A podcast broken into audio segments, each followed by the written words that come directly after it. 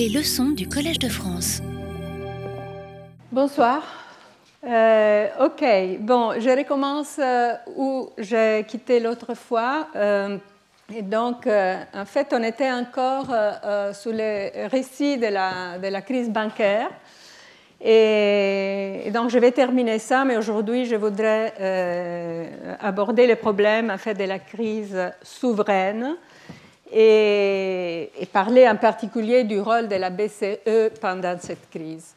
Euh, la prochaine fois, euh, il y aura un visiteur, donc euh, Monsieur Nicolas Véron, qui nous parlera. Donc, on va partager les cours parce qu'on va parler de l'Union bancaire européenne. Donc, lui, il est un grand expert de l'Union bancaire.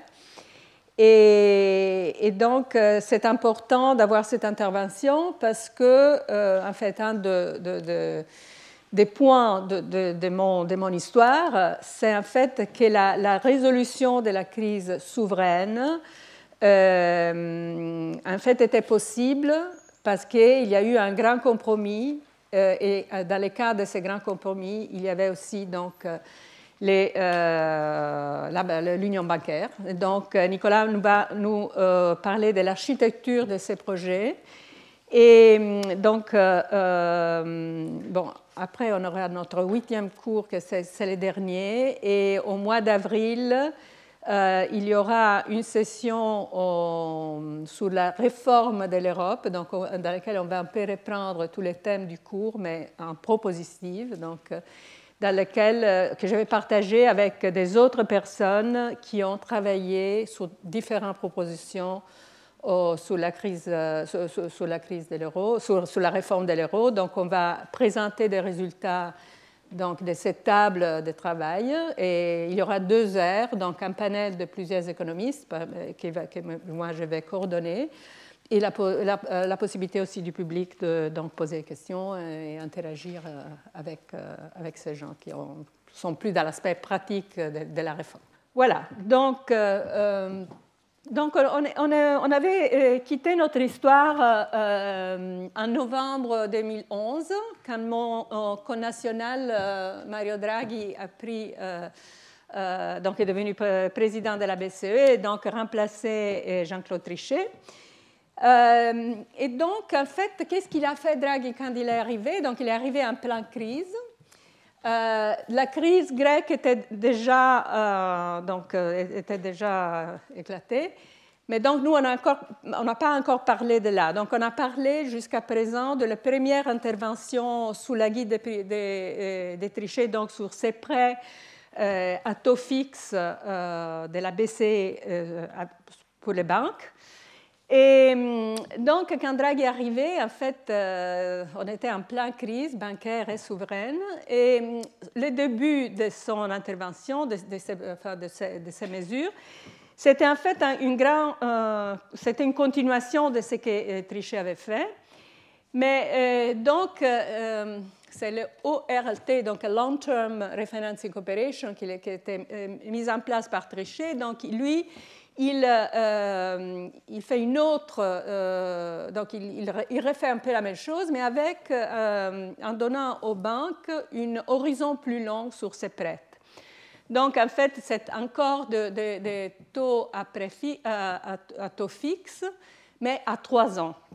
Donc c'était un peu plus qu'une politique pour la liquidité à court terme, c'était un soutien plus important pour les banques.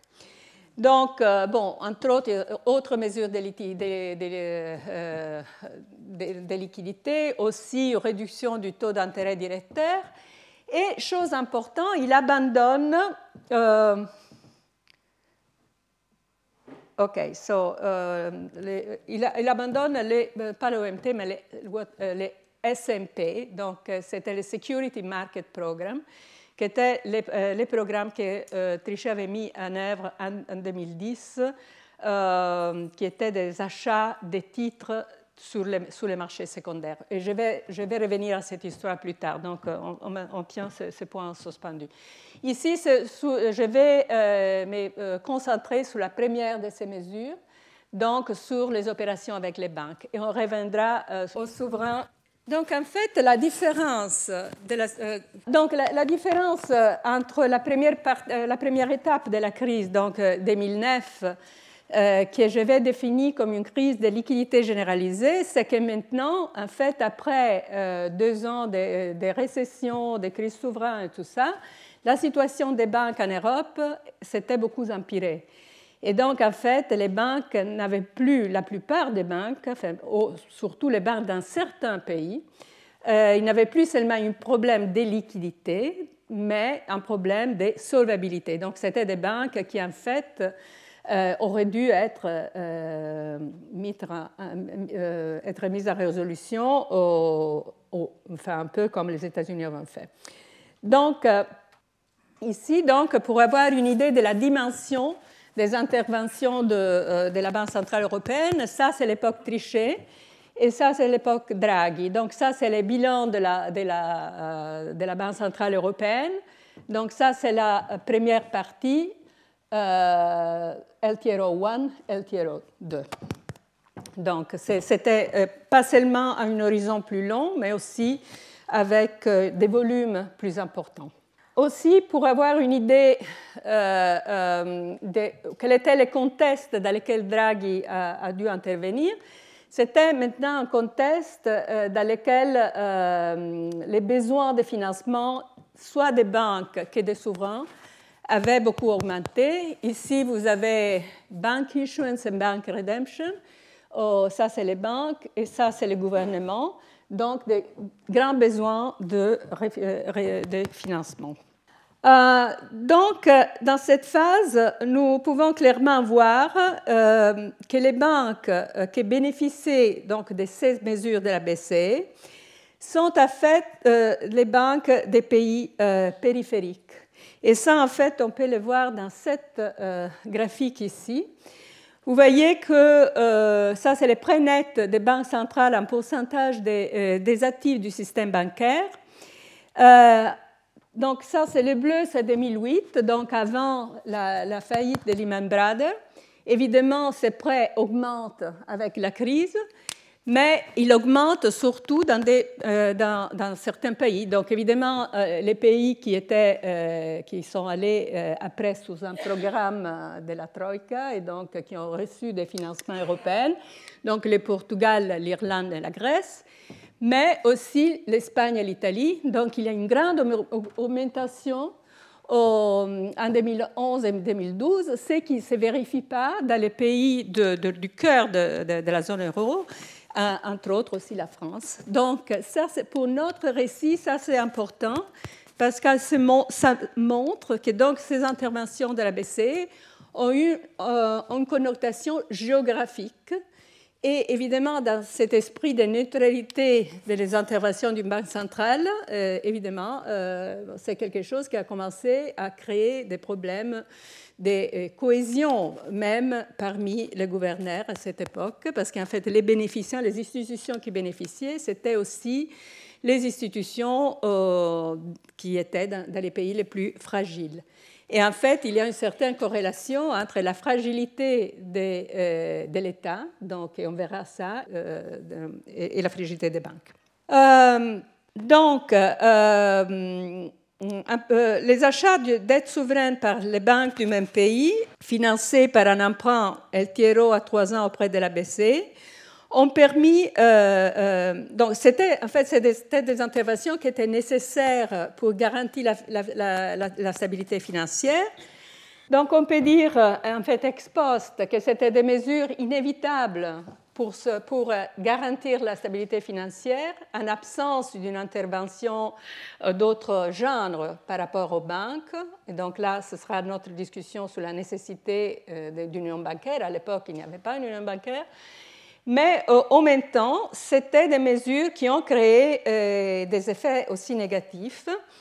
et en fait, les, financements euh, de ces banques auprès de la BCE ont permis euh, d'intensifier l'interdépendance des bilans des banques et des États euh, et, en fait, cette corrélation entre les risques souverains et les, risques des banques, c'est quelque chose sur lequel je vais, que je vais toucher dans quelques instants dans les cours de, la leçon d'aujourd'hui. Donc, euh, mais euh, euh, comme effet immédiat, évidemment, cette intervention a amélioré la profitabilité et donc la capitalisation des banques.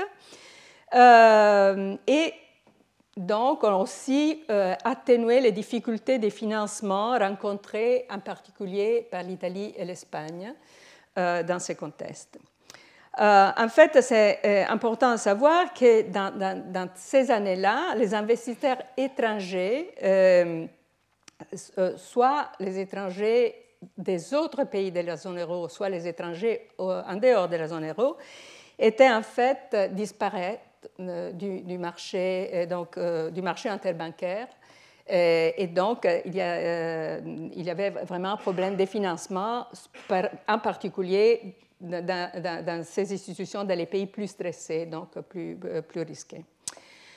Euh, donc, c'est euh, un effet de, ces mesures est que, comme on a vu, donc, les rôles de la BCE euh, c'était euh, devenu un rôle d'intermédiaire. Donc la, BCE, euh, a remplacé les marchés privés et donc en accordant ses prêts aux institutions fragiles.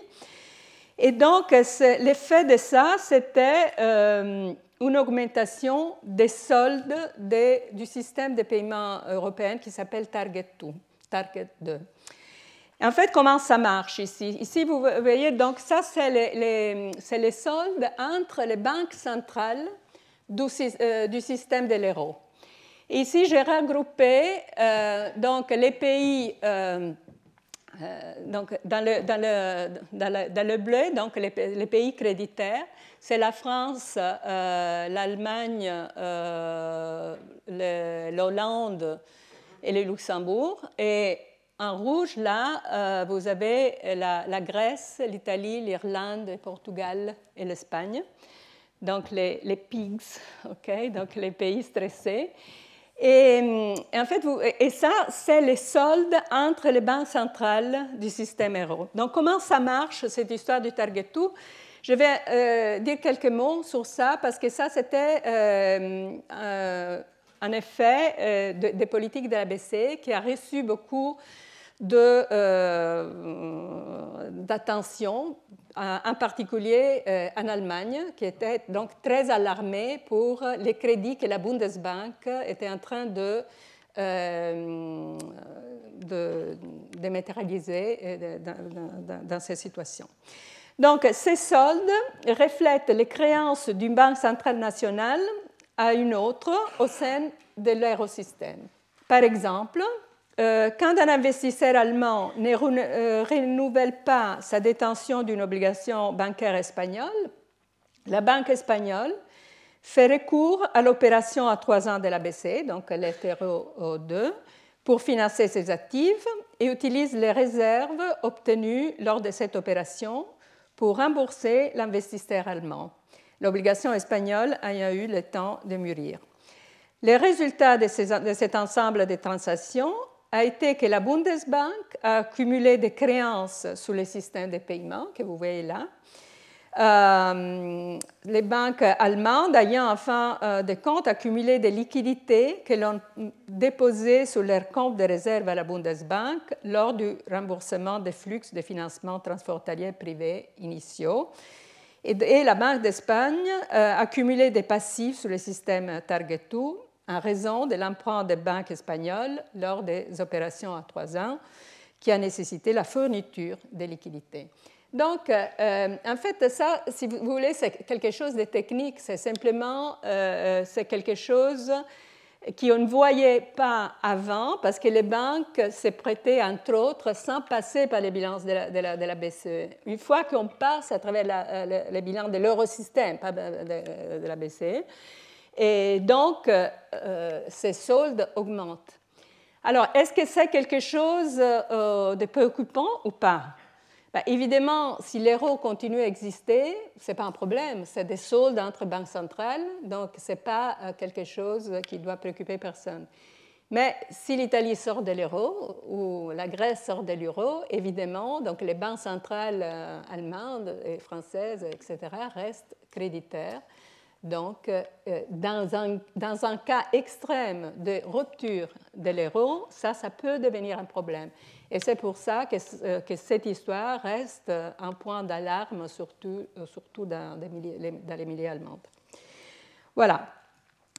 Donc, en fait, on peut se poser la question que si la BCE a bien fait à accorder des prêts à les banques des pays périphériques. En fait, est-ce que ça, c'est le rôle que, la, que la, Banque centrale doit avoir en, cas de crise une, des, euh, une, des, raisons pour lesquelles cette politique a été critiquée était aussi qu'en fait, euh, ces prêts à, terme, comme je dit l'autre fois, des, sont des prêts qui l'Eurosystème accorde sous garantie. Et les garanties sont des, des, titres de la dette souveraine. Donc, entre autres, mais surtout des, titres euh, du secteur public. Et, et, donc, en fait, il y a eu une espèce de mécanisme perverse dans lequel les banques achetaient les titres de ses propres pays, même si les pays euh, étaient euh, à risque avec une dette élevée, pour pouvoir utiliser ces, ces obligations comme garantie dans les prêts qui demandaient à la Banque centrale. Donc, en fait, il y a eu une espèce d'incentive caché, incitation cachée pour les banques à acheter leurs propres dettes. Et donc, ces mécanismes ont augmenté la corrélation entre les risques du pays, donc la dette souveraine, et les risques des banques. En fait, ce qui s'est passé, c'est une euh, espèce de renationalisation du système financier européen dans lequel les, les, balance sheets des banques sont devenus beaucoup plus exposés au risque du, propre, euh, du, propre, pays. Donc, cette, cette tendance à l'intégration financière qui caractérise les premières parties euh, avant la crise euh, du marché de l'euro. Donc, c'est renversé et on est allé vers une situation de balkanisation, de fragmentation des marchés financiers. Donc, on peut voir aussi qu'en fait, euh, ce n'est pas simplement une domestication, si vous voulez, de, des bilans, mais c'est aussi une substitution euh, que les banques ont fait. Euh, donc, c'est qu'on substituait à la place, en fait, d'accorder des prêts, les banques achetaient des titres et elles achetaient de ces titres pour, euh, euh, pour les utiliser comme garantie pour obtenir de l'argent de la BCE. Mais donc ça, ça n'a pas vraiment eu un effet sur les volumes de crédit que les banques accordaient aux entreprises euh, et aux ménages. En fait, l'effet de donner, d'accorder des prêts aux banques, ce n'est pas traduit dans des prêts des banques au système économique. C'est plutôt traduit dans une substitution dans des, bilans des banques des actifs. Ils sont allés, donc ils ont donc des loans, donc les, les, prêts sont euh, descendus. Par contre, un pourcentage, euh, les government bonds, donc les, obligations d'État, euh, ont, pris plus d'importance dans, dans, les actifs des banques. donc, c'est c'est évidemment c'est une des raisons, euh, euh, euh, une des facteurs qui a, créé cette connexion des risques banques souverains. Ici, vous voyez, vous pouvez voir une autre façon de la voir. Vous avez pour différents pays donc les ratios entre les, obligations d'État du propre pays divisé par les, prêts euh, aux, entreprises nationales, donc domestiques, domestic, euh, domestic euh, non-financial corporation.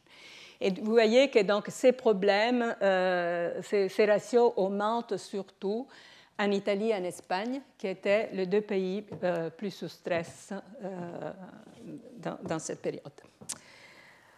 Donc moi j'ai fait aussi des calculs un peu plus basés sur des modèles que vous pouvez voir ici. Donc ça, c'est un modèle, euh, en fait, c'est un peu les, mêmes exercices contrefactuels que je, vous aviez montré l'autre fois. C'est un modèle qui euh, regarde, en fait, estime l'interaction dynamique entre euh, plusieurs voies de, des bilans de banques, donc all the asset side and the, liability side. Et, en considérant aussi des, variables qui représentent les cycles économiques. Et donc, on se demande euh, si la situation était similaire du point de vue de la, euh, de, dynamique du PIB et la dynamique de l'inflation aux crises précédentes, est-ce qu'on aurait vu les mêmes déplacements dans des bilans, euh, les mêmes changements de, composition dans les, dans les bilans des banques? Et en fait, euh, quand vous voyez les points, quelles sont les observations qui vont en dehors des bandes, ça veut dire qu'il y a quelque chose d'anormal qui s'est passé, donc qui ne s'était pas passé avant. Et les, les grandes euh, anomalies, euh, enfin les, choses, anomalités, Donc, en fait, là, le premier cadre, cadre sous, la, gauche est domestic loans to firms and households, donc aux entreprises et aux ménages. En fait, vous voyez, dans la première partie de la crise, qui est celle qu'on a touchée l'autre fois, euh, en fait, euh, euh, bon, évidemment, il y a eu une, une diminution des, prêts accordés aux entreprises, mais ça, c'est tout à fait normal si on considère le fait que donc, la, la phase du cycle économique. Donc, les noirs est dans, les intervalles de confiance. Par contre, euh, donc, en fait, la, première partie de la crise, ce n'était pas une crise euh, de, de, crédit, euh, de, manque de crédit à l'économie. En fait, c'était plutôt une crise de liquidité, en fait. Mais dans la deuxième partie de la crise, on voit aussi que donc, les, prêts pour, vers les ménages et vers les, entreprises diminuent dans ce sens-là, relativement à l'expérience historique. En fait. Donc, c'est, enfin, on va un petit peu plus de là que jusqu'à un graphique descriptif. En fait. C'est par rapport au passé et en conditionnant par la phase du cycle, c'est quelque chose d'abnorme.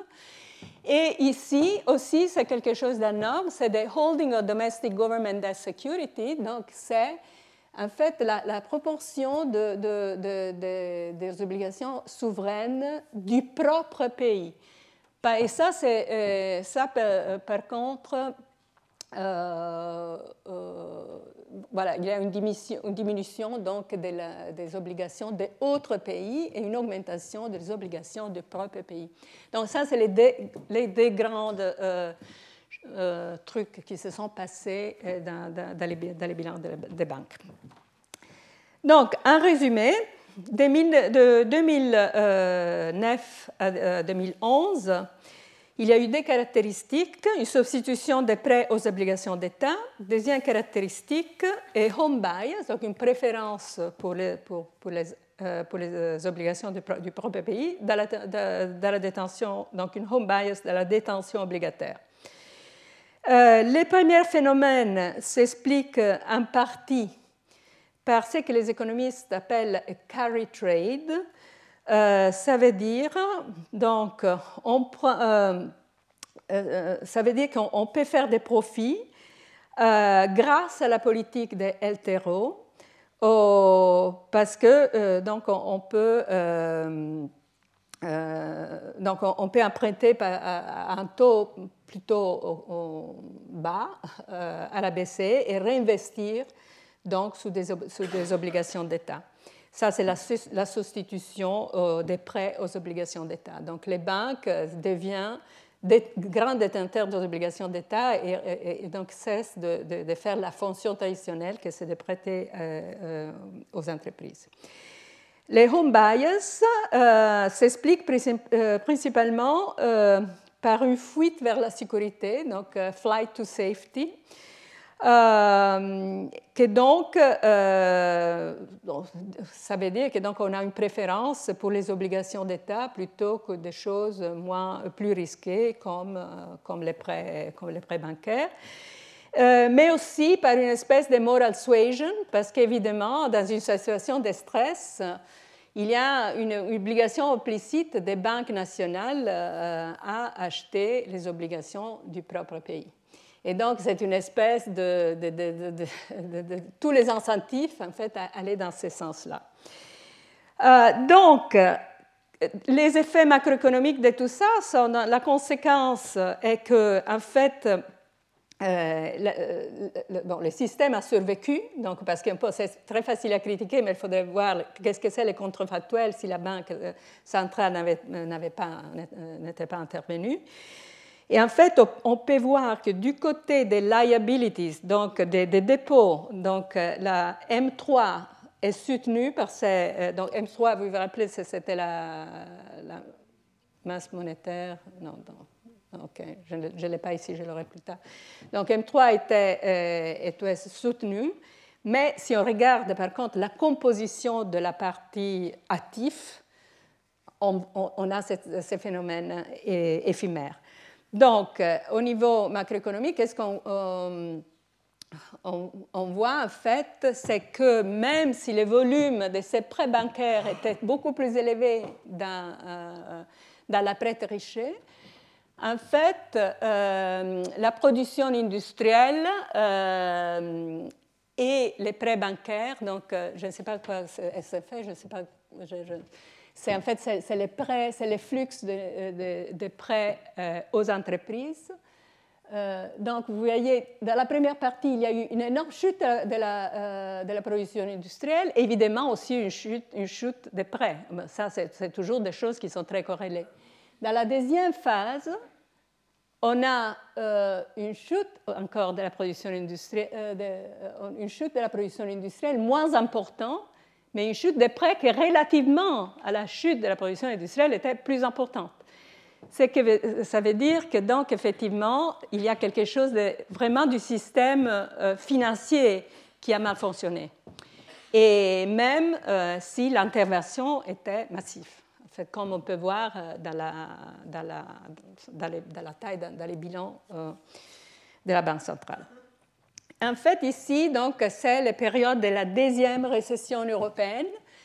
Vous, pouvez, euh, vous voyez ici euh, les PMB, les, euh, les, les PMB de la, de la, zone euro en rouge et celle des États-Unis en bleu. Et en rose, vous avez les récessions comme étaient classifiées par les économistes. Donc, il y a une, une dating des récessions. Donc, évidemment, ça, c'est la grande récession, Lehman, que tout le monde, les États-Unis, la Chine, le Japon, le monde entier a vécu. Mais ça, c'est la deuxième récession qui est vraiment une caractéristique de la zone euro. Et c'est très lié à ces mécanismes euh, financiers sur lesquels je vais passer encore euh, un peu plus de temps et sur la crise souveraine. Euh, qui a eu des effets aussi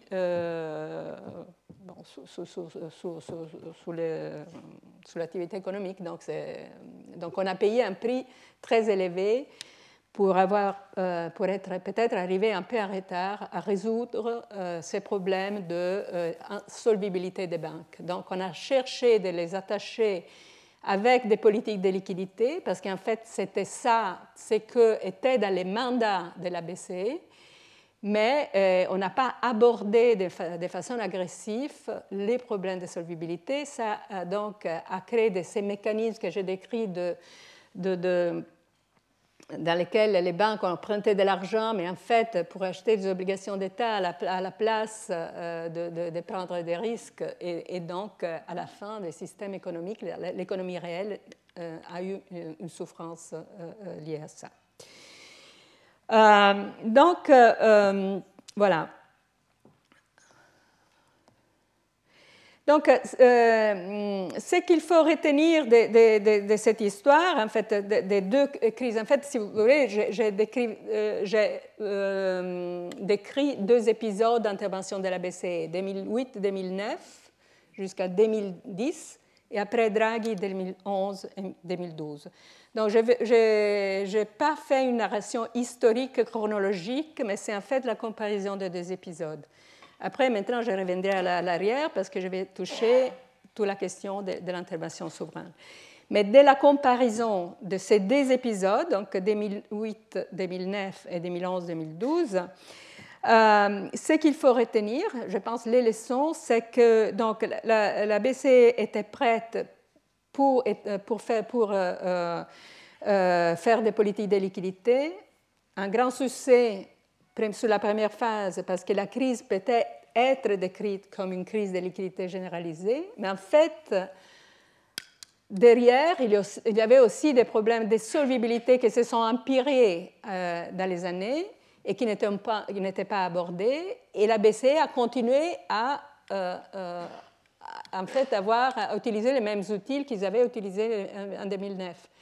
Pas parce qu'ils ne savaient pas quoi faire, mais parce que, en fait, la solvabilité des banques, ce n'est pas euh, dans le domaine de l'intervention d'une banque centrale, c'est plutôt dans le domaine de l'intervention du gouvernement, de l'État, parce qu'effectivement, on, met à risque euh, l'argent de, des taxpayers. Donc, euh, il y a une, division de, fonctions, justement pour toutes les raisons qu'on a, discutées, de, la limite des, risques qu'une banque centrale peut prendre, autant qu'institution indépendante. Donc, en fait, euh, malheureusement, les problèmes de liquidité et de solvabilité sont strictement liés. Donc, faire une claire distinction entre la liquidité et la, euh, et la solvabilité, c'est impossible en temps réel. Euh, et voilà, et, c'était un peu ça le problème. Donc, dans, dans, dans le manque d'autres outils, ils sont quand même intervenus et je suis convaincue que c'était peut-être la, bonne chose à faire parce qu'en fait, euh, ne pas l'avoir fait aurait été peut-être pire. Mais ça a identifier un problème, donc une manque d'outils au niveau européen pour aborder les problèmes des banques, qui en fait on n'a pas encore résolu, parce qu'en fait, même si on a fait l'union bancaire, cette union bancaire reste quand même pas complète. Donc ça, ce sera ce qu'on discutera la, fois prochaine. Euh, voilà, donc je, je viens maintenant euh, au sujet d'aujourd'hui. Donc aujourd'hui, euh, je vais parler de la crise souveraine. Et en fait, les, problèmes, euh, vous allez voir, sont très similaires. Euh, en fait, mais un peu plus, même plus compliqués parce qu'il y avait une ambiguïté effectivement d'aller traiter sur la mesure de laquelle la BCE pouvait intervenir pour financer un État souverain euh, en crise de liquidité. Et donc la première expérience euh, a été la crise grecque et euh, d'aujourd'hui, en fait, la façon dans laquelle, la BCE a abordé la crise grecque reste encore très controversée. Et je pense que si vous parlez à différents économistes, chacun a une idée différente. Donc moi, je vous donnerai la mienne, mais voilà. Alors, euh, euh, les plans euh, de, de, prochains 45 minutes, bon, je vais parler un peu de la, Banque centrale en tant que prêteur de dernier ressort. Enfin, ça, c'était un thème de ma leçon inaugurale, donc je vais revenir un peu là-dessous.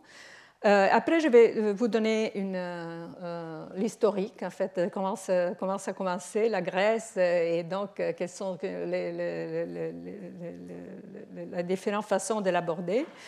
Et je vais revenir à ce problème de la boucle diabolique, donc de la, de la corrélation du risque bancaire et de la crise, de, et, du, risque souverain.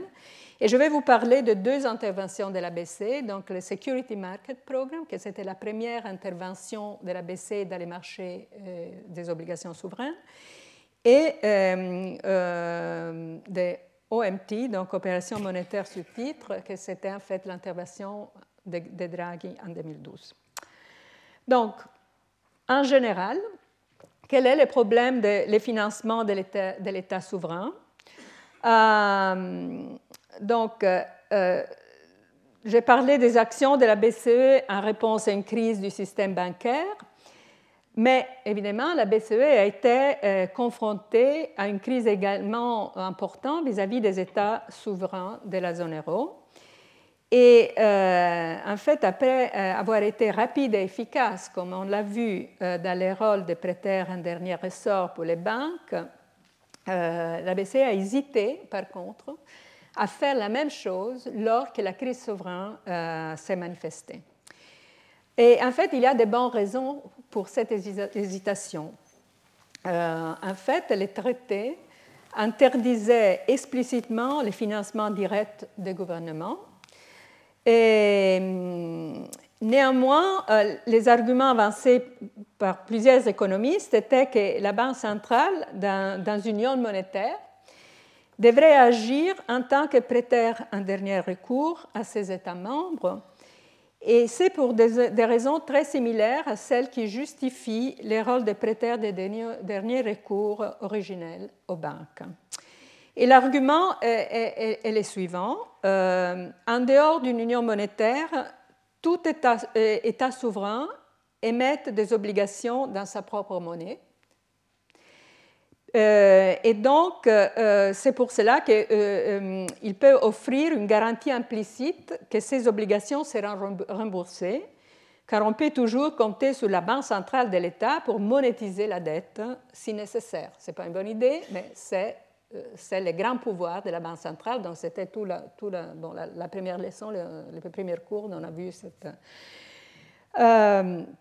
Donc la Banque centrale est de facto le prêteur de dernier recours euh, à son souverain. Donc dans, un cas de crise, de guerre et tout ça, si vous vous rappelez, donc les bilans euh, des banques centrales dans, l'histoire, il y a donc ces, épisodes de grand stress dans lesquels en fait euh, les bilans des banques centrales augmentent pour financer la dette. Mais euh, euh, au sein d'une union monétaire, les États membres euh, émettent des obligations dans une devise qui, dans une certaine façon, est étrangère. Parce qu'en fait, la Banque de France n'émet pas de francs. C'est donc c'est Francfort, donc, qui, c'est le gouverneur de toute la zone euro qui émet l'euro.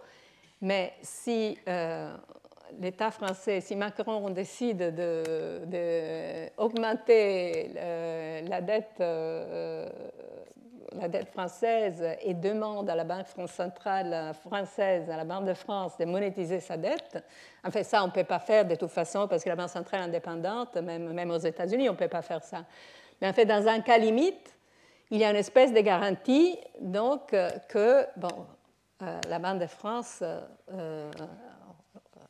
arrivera à aider donc, euh, son État souverain en monétisant la dette. Et donc, dans cette euh, construction de l'euro, ça, c'est pas possible. C'est comme, effectivement, comme si chaque État membre était comme un pays en développement qui est endetté en dollars. Nous, on est endetté en euros. Mais l'euro n'est pas notre propre monnaie. Enfin, il est dans un sens euh, fédéral. Donc, c'est pour ça qu'il y a toujours euh, une crainte des investisseurs, un doute, qui va honorer, qui va être, qui va être de la dette souveraine dans un pays de l'euro. Donc, euh, ces problèmes s'étaient jamais manifestés. Donc, la première fois qu'ils s'est manifesté, c'est dans le cas de la Grèce, dans lequel les investisseurs ont testé les systèmes pour voir qui va garantir est-ce que la BCE va sauver la Grèce ou pas? Donc, euh, voilà. Euh, donc, euh, il y a une instabilité de facto dans cette construction fédérale, au moins de ne, clarifier exactement quelles sont les conditions dans lesquelles la BCE peut intervenir dans un cas d'une crise souveraine donc, euh, les backstops, en fait, est-ce que la BCE euh, a vraiment ses rôles de euh, prêteur de dernier recours ou pas? Donc, ça, c'est un problème qui n'est pas encore tout à fait résolu. Donc, c'est un, problème encore déjà. mais donc, on va, on va, regarder, on va voir maintenant les origines de cette discussion. Voilà, donc euh, ça c'est aussi euh, c'est un graphique que je vais montrer euh, pendant ma leçon inaugurale qui me montre un peu les problèmes. Donc, évidemment, avant que l'euro euh, soit, euh, avant le début de l'euro, donc chaque pays avait un différent risque, et ces risques est reflété, dans, le, euh, dans les taux d'intérêt des obligations d'État. Ça, c'est les obligations à 10 ans. Donc, vous voyez une certaine hétérogénéité, donc avec des pays comme l'Allemagne, comme l'Allemagne, la France, qui avaient des, obligations avec des rendements très proches, mais quand même des pays plus risqués comme l'Italie euh, et l'Espagne. L'Espagne parce qu'elle était un, pays fragile pour ses problèmes de, de, de, et l'Italie parce qu'il a une dette euh, publique historiquement, beaucoup plus élevée que la France et l'Allemagne. Une fois qu'on est rentré dans l'euro, tout le monde they fall asleep. Donc, euh, et implicitement, les marchés se sont dit, bon, il y a la BCE, la dette de la Grèce, de l'Italie, de l'Espagne est garantie implicitement par la Banque centrale européenne. Donc, la dette grecque a les mêmes risques que la, dette allemande. Pendant ces années ici, il n'y avait aucune différence entre les obligations de la dette sous, la, dette grecque et sous la dette allemande, que c'est un paradoxe. Une fois bon, ici il y a Lehman Brothers, mais Lehman Brothers c'est une histoire du choc global, crise des liquidités, donc bon, c'était l'interbancaire, ce qu'on a vu, donc n'avait pas encore touché les souverains. Mais Ici, donc, euh, la faiblesse de l'économie continue. En Grèce, on verra, il y a des épisodes euh, idiosyncratiques particuliers dans lesquels euh, on, Papandreou est arrivé au gouvernement et a révélé que les comptes étaient faux. Donc, donc c'était une révélation pour les marchés que la dette grecque était beaucoup plus élevée qu'on avait cru. Donc, les marchés commencent à s'inquiéter. Mais donc, ils passent d'une situation de totale euh, tranquillité à une situation de schizophrénie complète. Donc, c'est un extrême à l'autre. Parce qu'ici, en fait, qu'est-ce qu'ils font? Ils, se demandent qui va sauver la Grèce, qui va sauver l'Irlande, qui va sauver le Portugal. Et une fois que la Grèce, le Portugal et l'Irlande vont sous un programme avec les FMI, la Banque centrale européenne, la Commission, etc., le marché commence à se demander mais qui va sauver l'Italie? Parce que l'Italie est trop grande pour euh, être mise euh, euh, comme ça, être sauvée par des petites interventions. La taille de la dette publique italienne est énorme. Et, donc, quelle est la force de ce système pour garantir la, stabilité? Et donc, ça, c'est un peu l'histoire. Et donc, les dilemmes dans lesquels la BCE devait intervenir, parce que d'une façon, donc, pour les raisons du traité, pour des bonnes raisons de, Chinese wall entre les fiscales et les monétaires, elle était très réticente à intervenir, mais en même temps, euh, il y avait aussi la crainte de la, stabilité financière. Donc ces deux objectifs étaient euh, en contradiction. Voilà. Euh, OK. Les, il y a des, très bonnes raisons pour, pour pour qu'un système se dote d'un un, prêteur de dernier recours. En fait, l'idée des économistes est que dans une, économie euh, illiquide mais solvable, euh, une économie illiquide et solvable peut être attaquée par les investisseurs euh, et donc peut être sujet à ce qu'on appelle une crise autoréalisatrice dans laquelle les gens ils ont doute sur qui va intervenir, donc euh, ils demandent un rendement encore plus élevé pour leur investissement, ce qui empire la situation, ce qui pose une pression. Donc ça, c'est une crise euh, autoréalisatrice qui peut mener à un défaut, même si le problème est un problème de euh, manque de liquidité temporaire plutôt qu'un problème de solvabilité. Donc, euh, dans ces situations-là, on peut se dire ben, peut-être la Grèce est insolvable. Okay? En fait, l'FMI, c'est ce qu'il a dit à cette époque-là. Mais l'Italie, est-ce que l'Italie est insolvable ou pas? L'Italie peut continuer avec un taux d'intérêt. Ça dépend du taux d'intérêt. Si le taux d'intérêt est plutôt modéré, l'Italie est solvable. Le Japon a une dette de 230% sous les, sous PIB et il vit tranquille, plus ou moins tranquille. Bon, euh, donc en fait, la question, c'est vraiment une question de de, de, de, en fait, de comment les marchés se coordonnent euh, autour d'une idée de quelles sont les institutions qui vont garantir cette stabilité.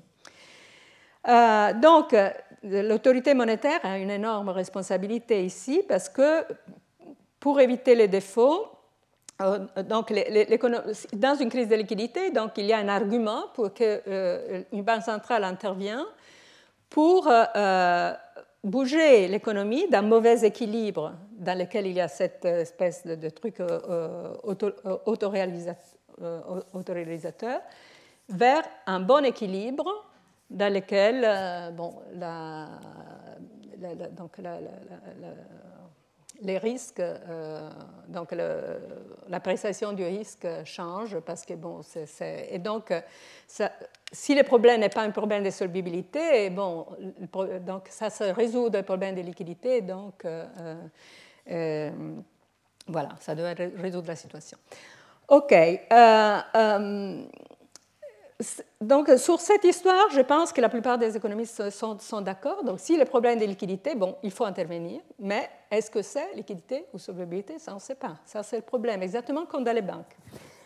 Euh, oh, dans les cas dans lesquels les problèmes sont des problèmes fondamentaux, donc, euh, donc euh, en fait, la raison pour ne pour, pour pas intervenir, c'est en fait les, problèmes habituels euh, d'aléa moral. Donc l'idée que si les États ou les institutions bancaires, comme on a vu, euh, euh, s'attendent à l'intervention de l'État, donc ils ont une incitation à mal se comporter. Et donc, pour éviter l'aléa moral, il faut avoir une limite à ce genre d'intervention.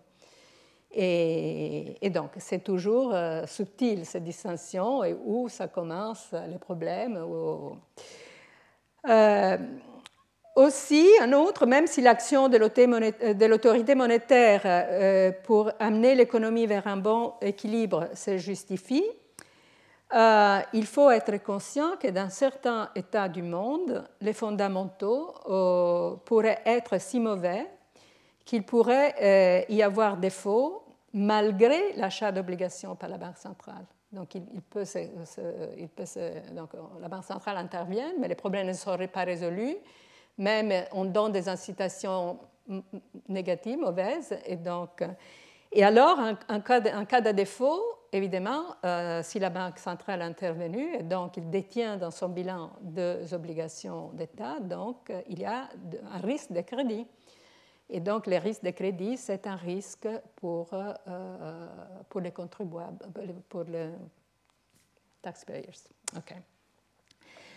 Euh, voilà, et donc ça, on, on, a discuté beaucoup dans ces cours, mais donc c'était toute la discussion de, la, de, la, première leçon dans laquelle bon, on a cherché de, de comprendre qu'est-ce que c'est ces risques de crédit dans un bilan d'une banque centrale. Euh, voilà, donc ça c'est plus ou moins la, discussion générale. Donc il y a, une, on comprend qu'il y a un risque de crédit, mais il y a aussi une raison de stabilité financière pour intervenir. Il y a, il y a une bonne raison d'intervenir, c'est la crise de liquidité. Pas une bonne raison, c'est la crise de solvabilité, mais on ne sait pas. En temps réel, c'est difficile de distinguer. Donc, avec euh, ce, background, euh, regardons-nous ce qui s'est passé en Europe en 2010. Donc, les origines de la crise euh, souveraine de la zone euro, euh, donc, euh, ils ont pour origine en fait un problème de solvabilité. À différence des banques, c'était un problème de solvabilité. Et en fait, c'était le fait que la situation budgétaire de la Grèce euh, s'est révélé insoutenable et a conduit à ce qu'on appelle euh, funding strike, une grève de financement. Donc les marchés ne voulaient plus souscrire, euh, acheter des obligations. Donc l'élection d'un nouveau gouvernement grec à l'automne 2009 a conduit à une reformulation de la situation budgétaire de la Grèce et un, regain d'inquiétude quant à la viabilité des finances publiques. Les préoccupations concernant l'exactitude des statistiques des finances publiques grecques et plus fondamentalement sur la situation budgétaire sous-jacente se sont multipliées d'autant que les euh, ralentissements macroéconomiques et les engagements implicites envers les secteurs financiers menaçaient de se détériorer davantage dans le contexte de la crise financière. Euh, donc, dans ces contextes, le financement du gouvernement grec est devenu euh, plus difficile à mesure que les problèmes de solvabilité montaient. Et, voilà, il y a vous, pouvez les euh, voir euh, dans, ce, euh, dans ces graphiques, en fait, l'écart entre les, taux d'intérêt sur les obligations grecques et les taux d'intérêt sur les obligations allemandes commence à, s'élargir. Donc, pour vous donner quelques chiffres, les déficits budgétaires projetés pour 2009 en Grèce euh, était 7%, et quand Papandreou a révélé les problèmes, euh, euh, ils étaient immédiatement projetés à 12%. Donc c'était comme un choc, un, grand choc exogène d'une certaine façon, que, bon, c'était une révélation d'un problème de comptabilité qui n'était pas donc, euh, euh, ce grand choc euh, a érodé complètement la confiance du marché en Grèce. Il y a eu une downgrading par les, par les, rating agencies, donc Fitch, et après Standard Poor's, et après Moody. Donc, ici, donc, vous voyez que de fur et à mesure que tout ça s'est passé, donc, les, taux sur les obligations augmentent. Et, et donc, à un certain moment, le, gouvernement grec n'avait plus aucune possibilité de se refinancer sur les marchés, et donc il fait recours à, quoi? À l'FMI, au Fonds monétaire international. Euh, mais il n'y avait pas que la Grèce. Euh, des autres pays aussi commençaient à montrer une certaine fragilité, l'Irlande et l'Espagne. Euh, L'Irlande et l'Espagne, surtout pour une fragilité concernant le secteur bancaire. Dans le cas de l'Irlande, en particulier, les, secteurs bancaires étaient beaucoup très, très larges par rapport au PIB du pays. Et donc, une crise financière pouvait immédiatement se, transformer dans une crise de l'État.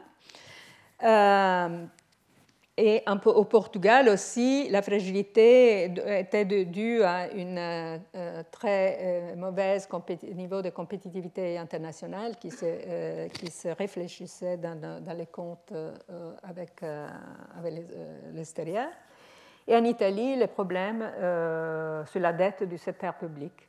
Mais comme vous voyez, en fait, les, les symptômes, c'était surtout la Grèce au début. Après, donc, les autres pays étaient contagieux. Donc, il y a eu un... Ce qui est important à souligner, c'est que, en fait, euh, euh, l'origine de cette fragilité pour plusieurs de ces pays, ce n'était pas une origine fiscale. Donc ici, vous avez les déficits à ce pourcentage du PIB. Euh, et vous pouvez bon, regarder l'Espagne. L'Espagne, c'est la ligne verte, là, sous le, sous le, sous le tableau là, ici.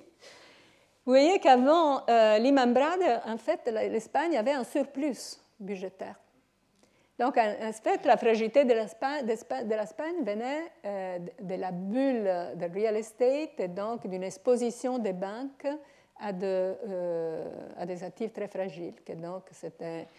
donc, en fait, avec la récession, donc cette bulle éclatait et les, les secteurs financiers étaient atteints, mais ce n'était pas un problème fiscal.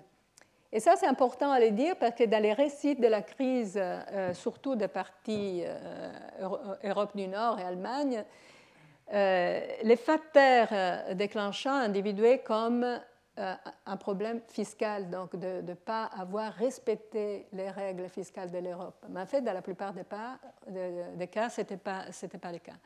Donc ici, l'Espagne, c'est important, mais euh, intéressant, mais aussi l'Irlande. Aussi l'Irlande était euh, euh, en, surplus, mais avec la crise bancaire, regardez, en fait, ils sont passés d'une situation de surplus à une situation d'énorme déficit très, très rapidement. Ça, c'est un énorme choc. Ce n'est pas quelque chose de graduel, c'est un, un, choc. donc, enfin, c'est énorme, hein. c'est presque 35% de, déficit public. Hein. Et, voilà, donc, euh, bon, effectivement, la Grèce était différente. Donc, la, Grèce était déjà en déficit avant l'Imabrad, et donc c'était une fragilité du type fiscal et, bancaire et fiscal et tout ça. La même chose euh, pour le Portugal et euh, la même chose pour l'Italie. Et l'Italie surtout parce que, bon, étant donné que la dette italienne était si énorme, donc la charge des taux d'intérêt en Italie est toujours très lourde. Donc le problème de l'Italie, c'est qu'elle a un surplus primaire, mais un déficit parce que euh, bon, c'est un énorme coût de, parce qu'elle doit repayer les, taux d'intérêt sur la dette euh, chaque, année. Voilà, donc ça c'est pour dire que donc les, les, raisons étaient multiples. Bon, c'était pas ici que donc c'est pas le bout de ce cours de, parler de ces raisons, mais bon, c'était derrière euh, donc c'était les contextes dans lesquels la BCE s'est trouvée à opérer. Donc, OK. Donc, dans ces contextes, euh, je euh, avant que euh, j'aborde les problèmes de l'intervention de, de, la BCE, je vais dire quelque chose sur la boucle diabolique. OK? Comment ça marche? En fait, j'en ai déjà parlé, mais donc, on a vu que certains pays étaient donc atteints par une crise fiscale, la Grèce et peut-être le Portugal des autres par euh, une crise de style financier, mais euh, l'Irlande euh, et l'Espagne aussi, Chypre. mais en fait, les deux choses, dans une situation de crise, deviennent exactement pareilles. En fait, c'est la même chose. Vous pouvez partir du bilan d'une banque, ici, donc, euh, euh, s'il euh, y a un stress sur le bilan d'une banque, par exemple, parce qu'il y a un risque d'une banque dette, un equity risk, donc la banque devient fragile et si, euh, donc, pour éviter une crise du système financier, l'État doit intervenir pour sauver la banque, donc il y a une probabilité d'un bail-out, donc d'un sauvetage bancaire de la part du gouvernement, évidemment, ça c'est un coût pour l'État, et donc ça devient, c'est quelque chose qui va sous la dette. Et donc ça va devenir un sovereign debt risk. En plus, une banque fragile qui a beaucoup de euh, loans non performing on the, on the asset side. Bon, c'est un bilan lourd, donc il, est empêché de prêter à l'économie réelle. Euh, et donc, ça, ça a aussi un effet sur, l'activité euh, économique réelle. C'est que, donc, euh, ça veut dire qu'il y aura moins de de, de tax revenues c'est que aussi euh, un poids euh, sur les, les, risques souverains.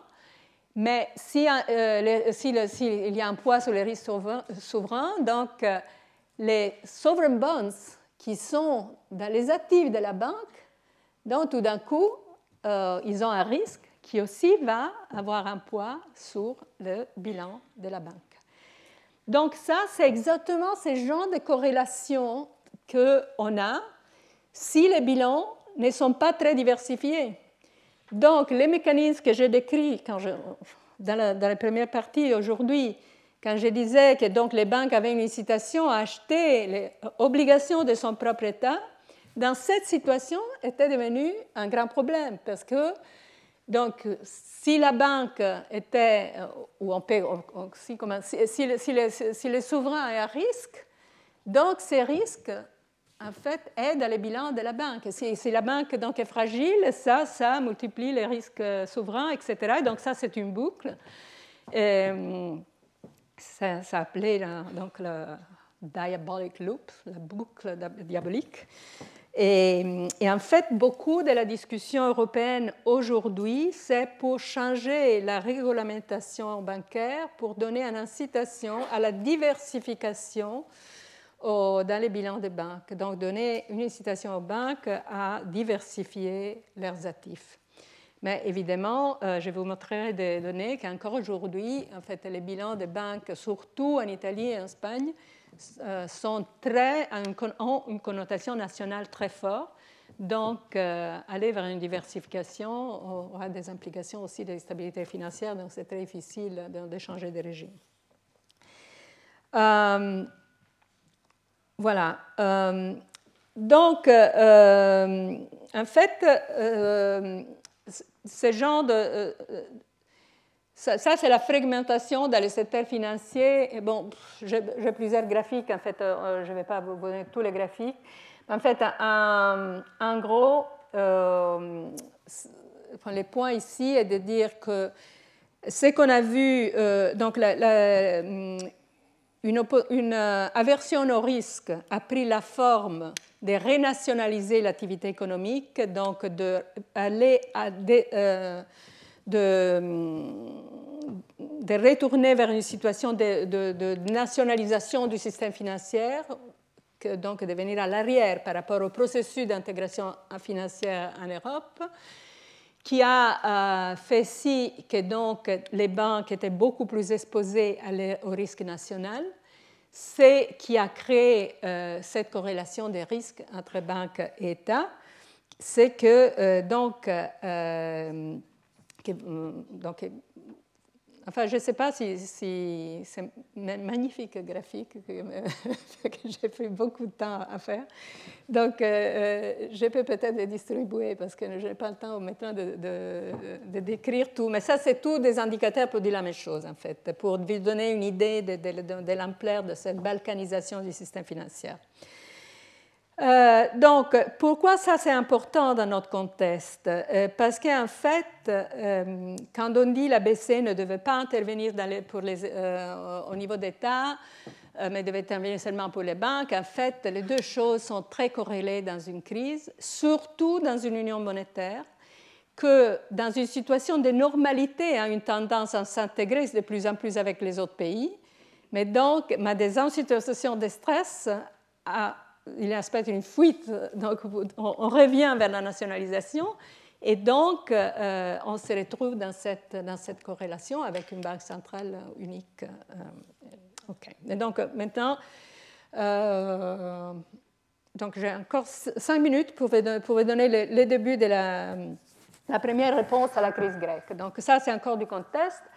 Maintenant, euh, donc on a parlé, de Papandréou arrive, donc il révèle euh, la situation de la Grèce. Les autres pays étaient aussi fragiles. Ils n'étaient pas seulement fragiles, mais euh, donc la fragilité avait, produit cette corrélation entre risque bancaire et risque fiscal. Et donc, euh, voilà, la, la the big question pour, pour la BCE, c'est dans cette situation, est-ce que, avec la Grèce qui donc va vers les fonds euh, euh, monétaires internationaux pour demander un prêt, parce qu'il ne pourrait plus accéder au marché, est-ce que la BCE devait intervenir ou pas? Bon, euh, est-ce que, euh, ou au contraire, est-ce que la Grèce pouvait, euh, on pouvait donner la possibilité à la Grèce de restructurer son, sa dette et donc de pénaliser les, les, créditeurs? Ou autrement, est-ce que la Grèce pouvait demander des prêts bilatéraux aux pays de la zone euro, à l'Allemagne, à la France, etc. Donc il y avait plusieurs options sur la table. Donc, en fait, c'était très difficile de suivre euh, chacune de, euh, ces possibilités. Bah, l'autre possibilité aussi, c'était de dire à la Grèce goodbye vous sortez euh, de la, zone euro, la Grexit. Et donc, effectivement, la Grexit avait pris un certain poids parce que les traités exerçaient beaucoup de, de limites sur l'intervention possible. Donc, il y avait ces règles de non-financement monétaire donc, ça veut dire que la BCE était interdite, interdit d'agir euh, par rapport à un pays en particulier. Euh, il y avait aussi euh, l'interdiction de sauvetage, donc des no bailout clauses dans, les traités, donc ça qui empêchait un gouvernement européen de sauver un autre gouvernement européen. Ça, c'était vraiment le cœur du traité de Maastricht, comme on l'a décrit. Donc la BCE s'est, dans, dans, retrouva dans un impasse d'un côté, il craignait, à juste titre, qu'autoriser un défaut sur la dette souveraine d'un pays de la zone euro menaçait ces pays de l'affondrement financier. Euh, les systèmes bancaires détenaient euh, une quantité importante de dettes souveraines, donc une grande partie servait à ce stade, euh, de la garantie pour les prêts auprès de la BCE. Et si les autorités nationales avaient été contraintes de revenir une monnaie nationale, donc dans le cas Grexit, euh, donc, on aurait pu euh, penser, euh, donc l'effet aurait été sûrement un affondrement du système bancaire européen aussi, parce que parmi les créditeurs de la Grèce, il y avait les banques françaises et les banques allemandes, etc. Donc, en plus, donc, il y avait aussi une, crainte de contagion à d'autres pays en fait, euh, la contingence s'est révélée, comme on, a vu dans les graphiques euh, sur les taux d'intérêt. Euh, donc, la BCE était très contre donc, un, bon, un, défaut de la Grèce, une restructuration de la Grèce, parce que bon, elle, craignait donc, une contagion aux pays comme le Portugal et l'Irlande, qui étaient aussi très fragiles.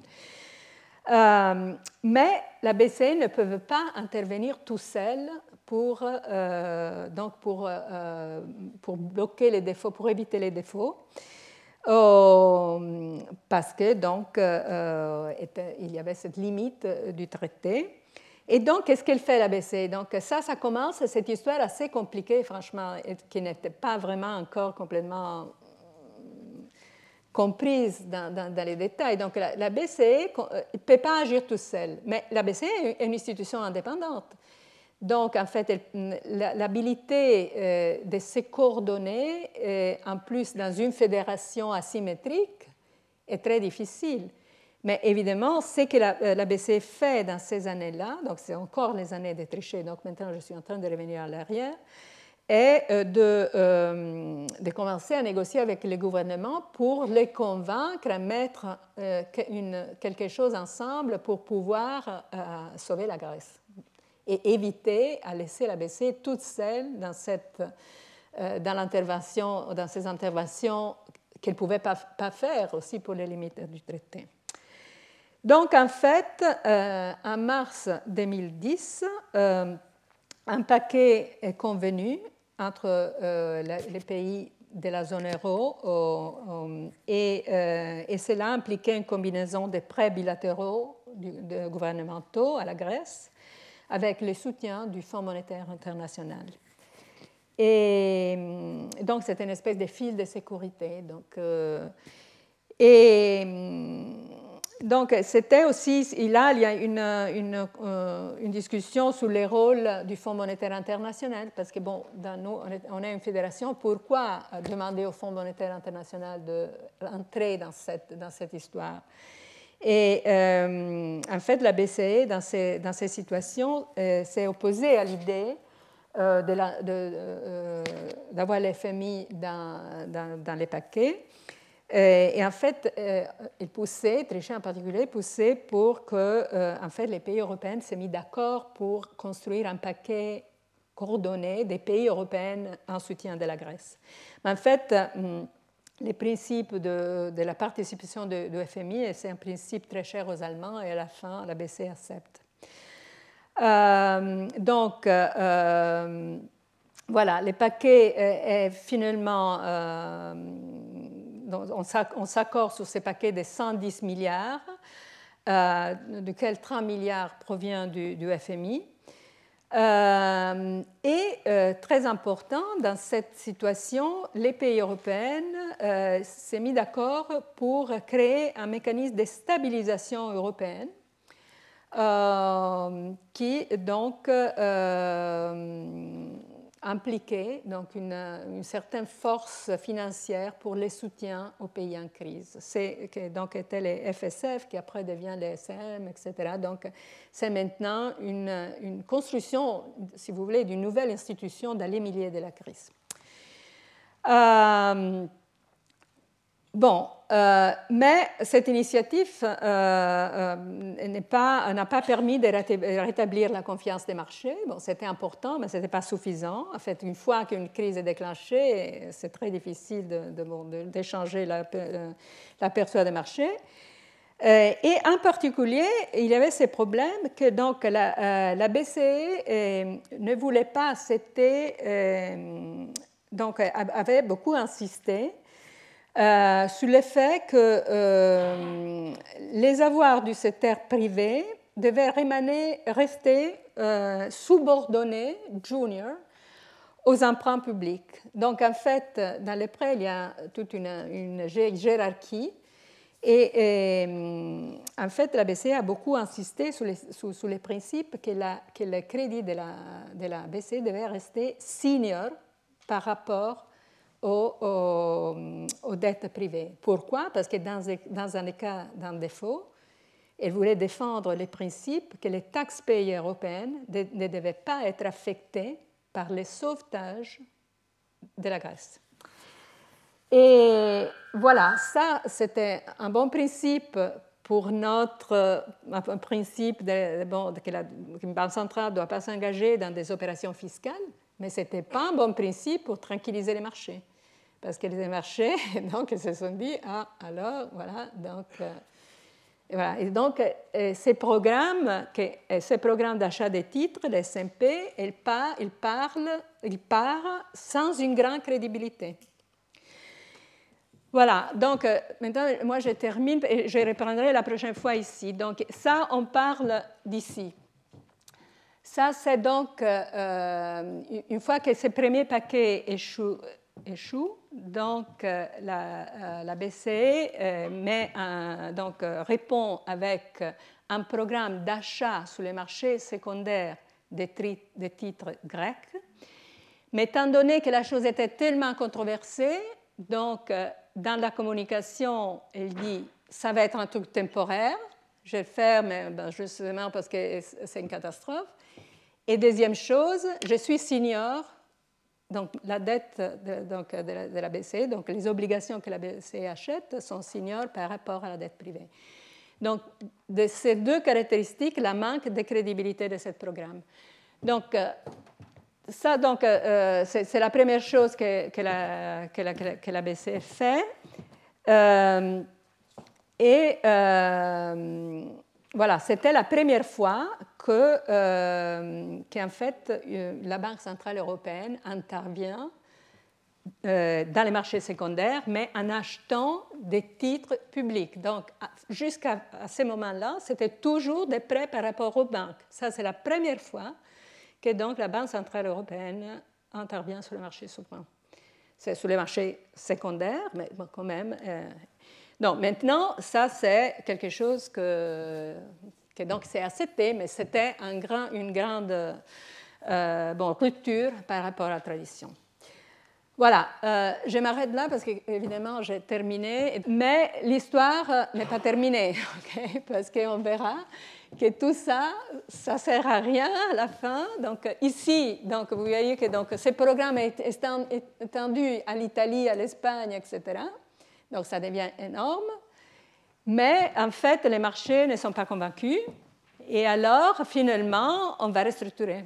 Et la restructuration grecque va être la plus grande restructuration dans l'histoire des restructurations.